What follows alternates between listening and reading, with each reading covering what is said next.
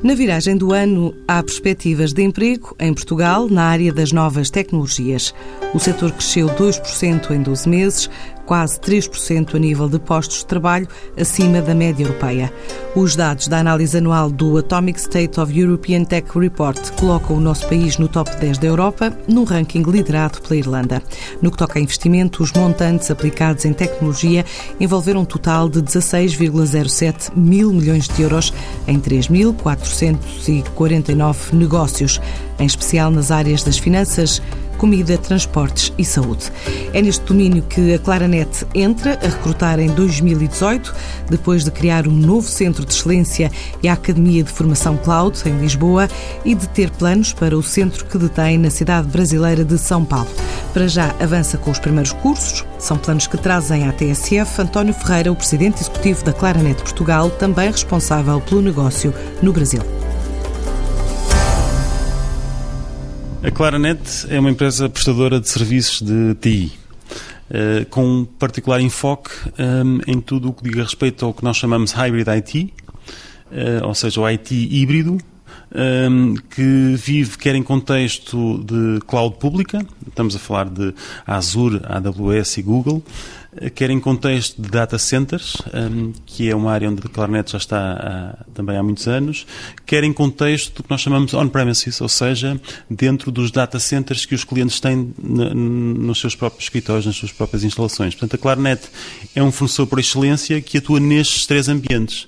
É o maior parceiro em Portugal e um dos maiores a nível europeu dos três grandes fabricantes uh, de cloud, uh, Azure, AWS e Google uh, Microsoft, Amazon e, Google.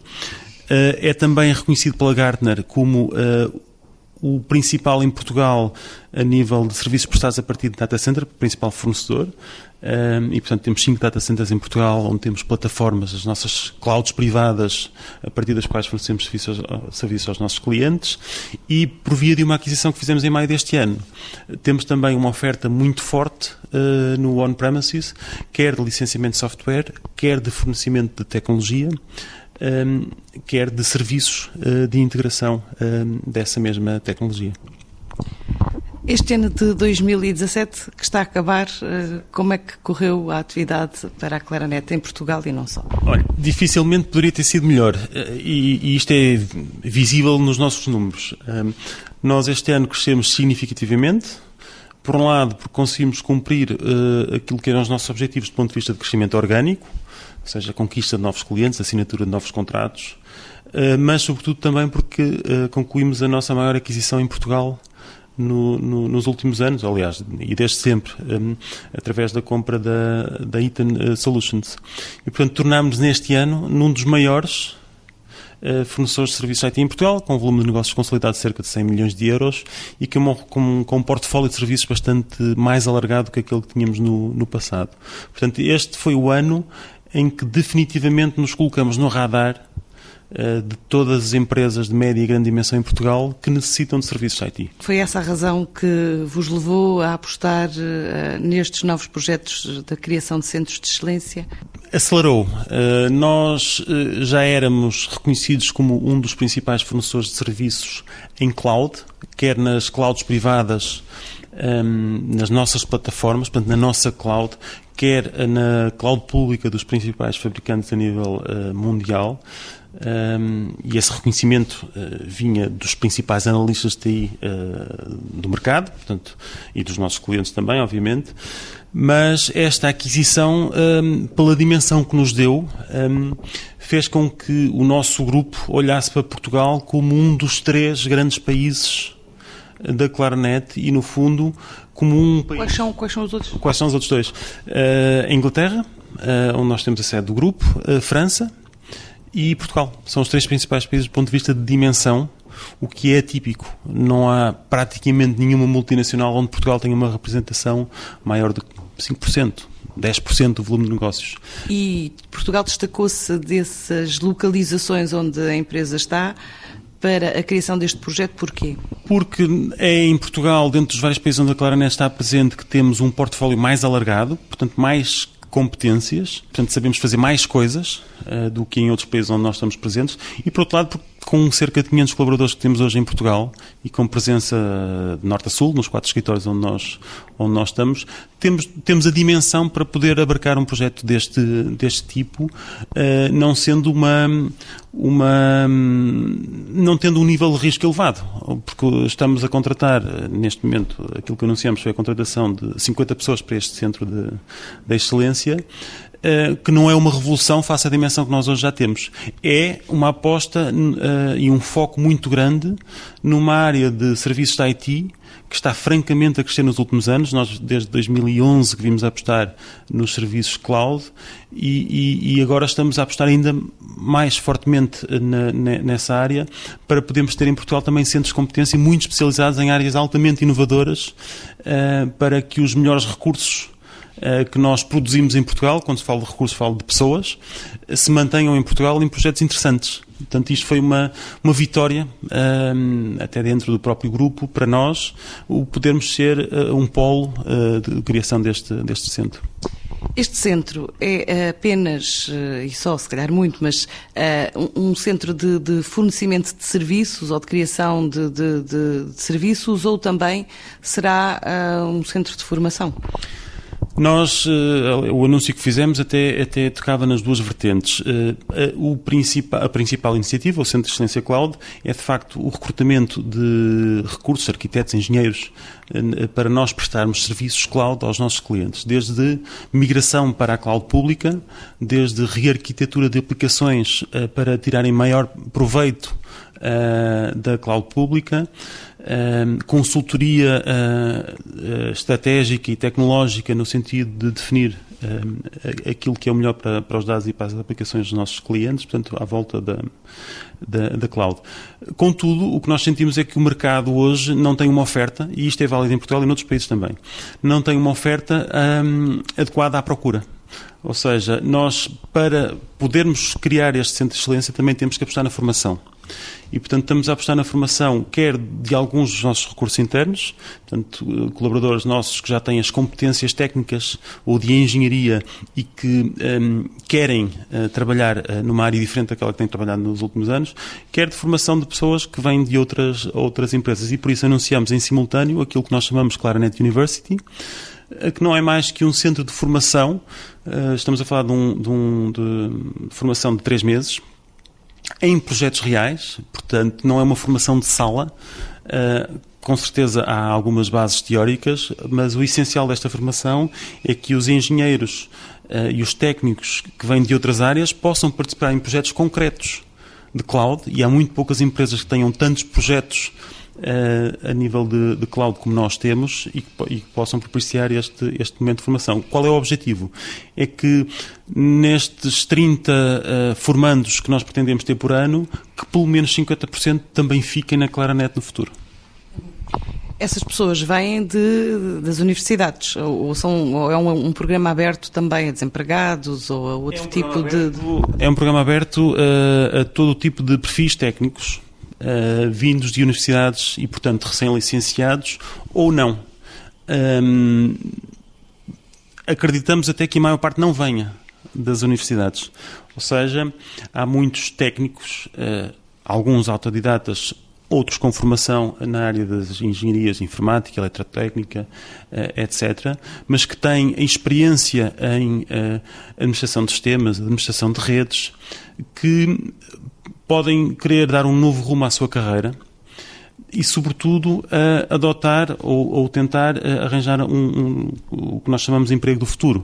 E, portanto, que há muitos empregos que há cinco anos não, não existiam e que agora existem e mais haverão no futuro, e são esses, à volta de cloud e de cibersegurança, um, ehm, que nós queremos também ajudar a, a criar e, portanto, reconvertendo, se, se quiser, uh, pessoas que já tenham formação e experiência técnica, podem ter 3, 4, 5 anos de experiência, 10 anos de experiência, mas que pretendam, trabalhando em projetos concretos, uh, dar um novo rumo à sua, à sua carreira.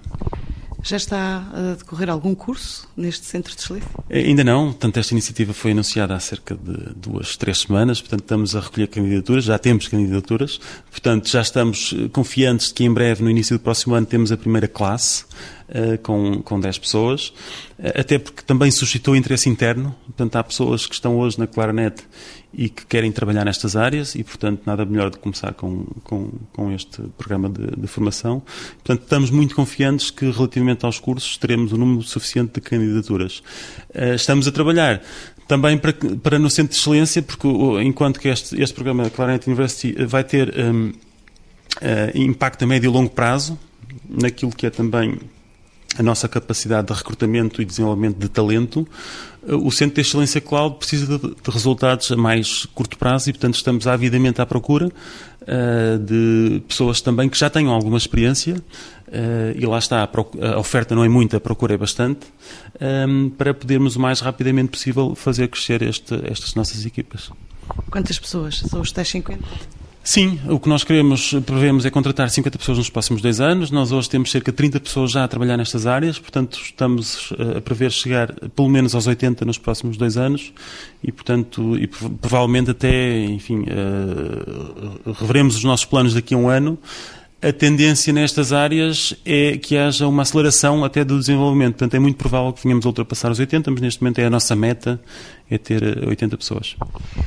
Tenho aqui a informação que uh, este Centro de Excelência, portanto, em Portugal, uh, abrange Lisboa e Porto, mas uh, também se estende ao Brasil, a São Paulo. É, é isto? Porquê São Paulo e porquê o Brasil?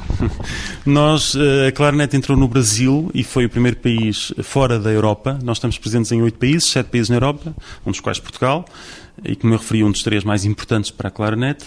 Uh, e entramos no Brasil através de uma aquisição há exatamente um ano. No dia 14 de dezembro de 2016, compramos uma empresa que era, uh, na altura, e é ainda, o maior parceiro de cloud, uh, concretamente da AWS no, no Brasil. E, portanto, hoje, no Grupo Claranet, nós temos mais de 100 técnicos certificados em tecnologias de cloud, grande parte dos quais está no Brasil. Portanto, para nós é um, é, um, é um centro onde temos recursos muito qualificados e, portanto, onde faz também sentido termos este centro de excelência cloud. Por outra razão também, porque por um lado partilhamos língua, obviamente, e porque a gestão do Brasil está sob minha uh, responsabilidade e, portanto, eu com responsabilidade sobre o mercado português, sobre o mercado brasileiro, vou tentar criar o máximo de sinergias entre os dois países e, portanto, poder uh, dizer às pessoas que podem trabalhar ou no Porto, ou em Lisboa, ou em São Paulo, pode ser interessante para algumas e é certamente, até porque nós já tivemos candidatos brasileiros que querem vir para Lisboa, querem ir para o Porto um, e também já tivemos algumas manifestações de interesse, ainda não candidaturas, de pessoas que estão em Portugal e querem ir para o Brasil. Mas porquê o Brasil? O Brasil é atrativo nesta área, não, não a concorrência ou a, a, a regulação que muitas vezes uh, tem sido apontada por empresários de outros setores uh, para não investir no Brasil, uh, não vos assusta, não é? Um, enfim, temos obviamente nossa, as nossas preocupações e é verdade que o sistema tributário brasileiro, o sistema fiscal brasileiro é muito mais complexo que o sistema tributário de qualquer país na Europa. Uh, e, e, e, temos que estar, estamos preparados para isso e estamos cada vez a conhecer melhor eh, o mercado. Mas isso não pode ser um obstáculo à entrada no Brasil. Uh, por outro lado, na área de cloud, uh, aliás, na área de IT em particular, temos que ter a noção que o Brasil tem um mercado 25 vezes maior do que o mercado português. E, portanto, tem um potencial brutal. Do ponto de vista de maturidade nesta migração para tecnologias de cloud, está até um pouco atrás de Portugal. E, portanto, no fundo, está atrás de Inglaterra e atrás de França. Portanto, nós, no fundo, sabendo aquilo que já se passa hoje nos mercados maduros da Europa e nos Estados Unidos, podemos ter uma antevisão daquilo que será o mercado brasileiro de, de IT. Portanto, o potencial é grande. Em, relativamente à legislação uh, da localização dos dados, que também é um tema muitas vezes uh, recorrente, o Brasil, e em particular São Paulo, tem uma particularidade tanto a Google como a Amazon Web Services como a Microsoft têm lá os seus data centers da América Latina. Portanto, para as empresas brasileiras que são obrigadas a ter os dados e as aplicações em território nacional, podem fazê-lo na cloud pública porque os data centers desses fabricantes estão lá. E, portanto, o Brasil é um, é um polo uh, para investimento e desenvolvimento na América Latina e, portanto, é por isso que nós também entramos. Uh, e a pegar nessa, nessa linha de, de pensamento, a América Latina claramente o Brasil é a porta, mas quais são os mercados uh, que estarão ou preferenciais ou de atuação ou, ou já em perspectiva? O nosso foco neste momento é claramente o desenvolvimento no mercado brasileiro. Quer, mais uma vez, com crescimento orgânico, estamos ativamente a recrutar pessoas, um, temos um novo escritório um, que, que, inauguramos uh, recentemente uh, na zona de Vila Olímpia, portanto, no coração uh, dos serviços da cidade de, de São Paulo. Estamos à procura de fazer outras aquisições no mercado brasileiro, portanto, é possível que venhamos. É, provável que venhamos a adquirir outras empresas no Brasil durante o ano de 2018, porque estamos neste momento a, a conversar com algumas nesse sentido, para ganhar dimensão. Portanto, esse é o foco. No entanto, estamos a começar a olhar para outros mercados na América Latina, com particular um, enfoque na Argentina, na Colômbia e no Chile. São os três mercados para os quais estamos a olhar depois do Brasil. 2018, o que é que perspectivam? Tem já Ainda pegando no, na, no exemplo do Brasil e do, da, hipótese de, de, de aquisição, que budget é que tem para fazer isso? Nós, uh, nós uh, enfim, a, a Claranet tem. Um, tem um, um, um, fundo enfim, para investir em aquisição de novas empresas e esse fundo vai ser utilizado nos vários países em que nós estamos presentes. Portanto, nós, nesse sentido, estamos a concorrer contra os nossos colegas de França, contra os nossos colegas de Inglaterra, da Alemanha, etc., que também identificam oportunidades de crescimento por aquisição. No entanto, o grupo tem um, canalizado grande parte do seu investimento para Portugal e, e, parte também para o Brasil. Nós, em Portugal, adquirimos cinco empresas nos últimos três anos, a maior das quais este ano. Uh, nós. Uh, enfim, nós não podemos revelar valores individualizados, mas uh, investimos em Portugal em aquisições várias dezenas de milhões de euros nos últimos três anos. Portanto, foi, foi, foi um investimento avultado. Porque continuamos também, para além do da aquisição de empresas, a investir em abrir novos data centers, em novas plataformas tecnológicas a partir das quais possamos prestar serviços, em recrutamento de, de pessoas. O Centro de Excelência é mais um desses investimentos e, portanto, temos, temos investido bastante.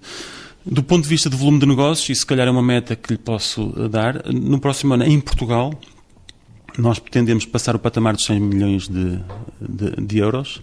O nosso grande enfoque em Portugal é, sobretudo, um, terminar a integração uh, da Claranet com a Eaton Solutions para operarmos como uh, uma única empresa durante o próximo ano. A aquisição foi, foi recente, foi feita há cerca de 5 meses, portanto, o nosso enfoque aqui é estabilizar a nossa operação, mantendo o ritmo de crescimento que ambas as empresas tinham no passado. Isso é bastante importante, ou seja, a aquisição não pode ser um pretexto uh, para que se diminua o ritmo de, de, de, crescimento e, portanto, daí estabelecemos a meta de 100 milhões, que representa um, um crescimento de cerca de 10% face àquilo que nós hoje já fazemos em, em, em conjunto durante o ano de 2017.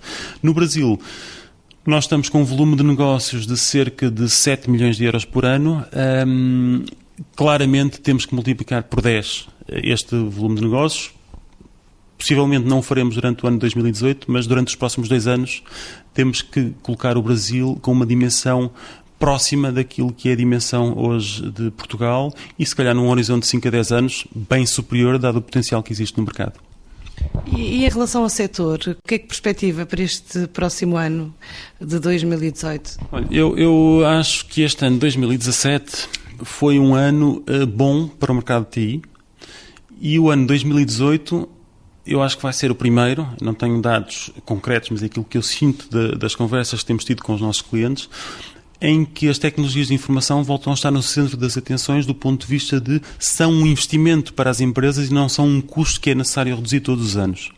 Portanto, sinto claramente que agora estamos em condições e que as empresas estão em condições de, um, trabalhando nos seus orçamentos de 2018, olharem como é que podem se, como é que se podem tornar mais eficientes, como é que podem exportar mais, como é que podem produzir melhor, uh, como é que podem vender melhor, uh, tendo uh, as tecnologias de informação na, na base dessas eficiências. E, portanto, eu acredito que os orçamentos de TI para o próximo ano vão aumentar como já aumentaram ligeiramente este ano, mas para o próximo ano vão aumentar de uma forma mais planeada, porque uh, as TIs estão finalmente a ser vistas como um investimento e não como um custo. E as empresas hoje, em qualquer que seja o setor, só sobrevivem se tiverem uma área de tecnologias de informação extremamente eficiente. Há um desafio muito grande, como eu referi há pouco. A oferta é muito baixa e a procura é muito grande. As empresas cujo core de atividade não, é, não são as tecnologias de informação vão ter cada vez mais dificuldade em recrutar recursos na área das tecnologias de informação. E, portanto, só existe uma solução para, para este problema que é as empresas têm que se focar na sua atividade core e cada vez mais sustentarem-se em parceiros especializados que tenham escala e competências para lhes darem serviços na área das tecnologias de informação. Porque se elas tentarem concorrer no mercado procurando recursos na área das tecnologias de informação, é, é algo que não vão conseguir fazer há muito poucos recursos e durante os próximos anos vamos estar deficitários em termos de, de recursos nesta área. Portanto, nada como cada empresa se especializar naquilo que faz melhor e associar-se às outras que complementam as suas competências. Digamos que esse é o senão de Portugal estar na moda e de acolher eventos como a, Web Summit, uh, ou não? Ou, ou, é de facto um, um boom natural? É, é um, é, repare que esta, esta, escassez de recursos também uh, é uma queixa que eu ouço frequentemente dos meus colegas em França, que eu ouço frequentemente dos meus colegas em Inglaterra, que eu não ouço no Brasil. O Brasil tem um número de recursos ainda suficiente ehm, para, para, para as necessidades. Portugal está numa situação particular, é que, em média, os nossos recursos são melhores que os recursos de muitos outros países. Estamos a falar, obviamente, em termos, eh, em termos médios. O país é pequenino, tem poucos recursos. E depois, pela facilidade de integração cultural, pela capacidade de línguas que nós temos, pela, pela, pelo clima do país, pelo custo de vida que é baixo, pela qualidade da nossa formação, está-se a tornar um centro onde muitas empresas estrangeiras também criam uh, centros de operações. E, portanto, já todos ouvimos falar de, de vários exemplos e nós uh, somos também um desses exemplos, não com uma dimensão que outras atingiram, mas o que é certo é que esses centros de operações, portanto, para além dos anos de crise que esperemos esteja para trás, um, que, fizeram, que, que, fizeram com que muitos dos nossos técnicos imigrassem para encontrar melhores oportunidades, e nem todos voltaram ainda. Uh, a atratividade de Portugal é tão grande neste momento uh, que faz com que estes centros de operações também captem muitos recursos. E, portanto, daí temos aqui um, um, um dilema duplo perdemos alguns recursos nos últimos anos e os recursos que temos, que são escassos, estão a ser atraídos pelos melhores projetos. E os melhores projetos, tipicamente, são empresas com mais dimensão, uh, com mais inovação, com mais tecnologia. Isto estamos a falar, obviamente, das áreas de tecnologias de informação um lote do, do, qual fazemos parte e por isso é que é cada vez mais difícil para as empresas nacionais, cujo core não, não são as TI, atraírem recursos nas áreas da, das TIs. E eu acho que a Web Summit foi uma conquista enorme uh, de Portugal nos últimos 10 anos. Uh, não foi só o Web Summit que criou, isto estava em trás um movimento de empreendedorismo, de criação de startups tecnológicas que eu acho fantástico. Como é que nós, nos últimos uh, seis, sete anos, conseguimos colocar Portugal uh, como um dos principais centros de criação de startups tecnológicas na Europa. Acho que é um mérito de todos e, e atravessa governos. Um, o que é facto é que hoje eh, Portugal é visto, e mais uma vez por aquelas características que eu referi, clima, custo de vida, integração cultural, etc., como um local privilegiado para se criar uma startup. Não só startups portuguesas, por portugueses, mas também startups internacionais por estrangeiros que vêm para cá isto acrescenta mais uh, um, um, desafio, porque as startups são projetos tipicamente muito atrativos para os jovens uh, que têm a capacidade de arriscar, que gostam de inovar e, portanto, fazem, fazem das startups o seu, o seu projeto de, de vida e, e, é mais uma fonte de captação de recursos altamente valiosos uh, tecnológicos que, como eu referi há pouco, estão, são, são escassos. Mas, oxalá, este movimento não só continue, como acelere, porque eu acho que isto a médio e longo prazo vai certamente trazer muitos benefícios ao, ao país, mesmo que no curto prazo seja difícil uh, para algumas empresas em relação aos 50 colaboradores que estão à espera em dois anos, não é? Já tem as vagas preenchidas, tem o processo aberto de recrutamento? O processo está aberto. Eh, nós eh, temos há cerca de duas semanas o processo aberto, temos cerca de 100 candidaturas neste momento e, e portanto, ainda são poucas, porque, hum, obviamente, teremos que fazer aqui uma, uma filtragem, teremos que fazer entrevistas, queremos captar os melhores e para termos 50 muito bons temos que ter 300 ou 400 candidaturas para podermos escolher, mas tem despertado uh, já alguma atenção. 2018 vai chegar com novas incursões de empresários portugueses nesta primeira semana em mercados como Espanha, Canadá, mas também em destinos sob bandeira da capital europeia da cultura, que desta vez inclui uma ilha no Mediterrâneo e uma cidade holandesa de forte influência germânica.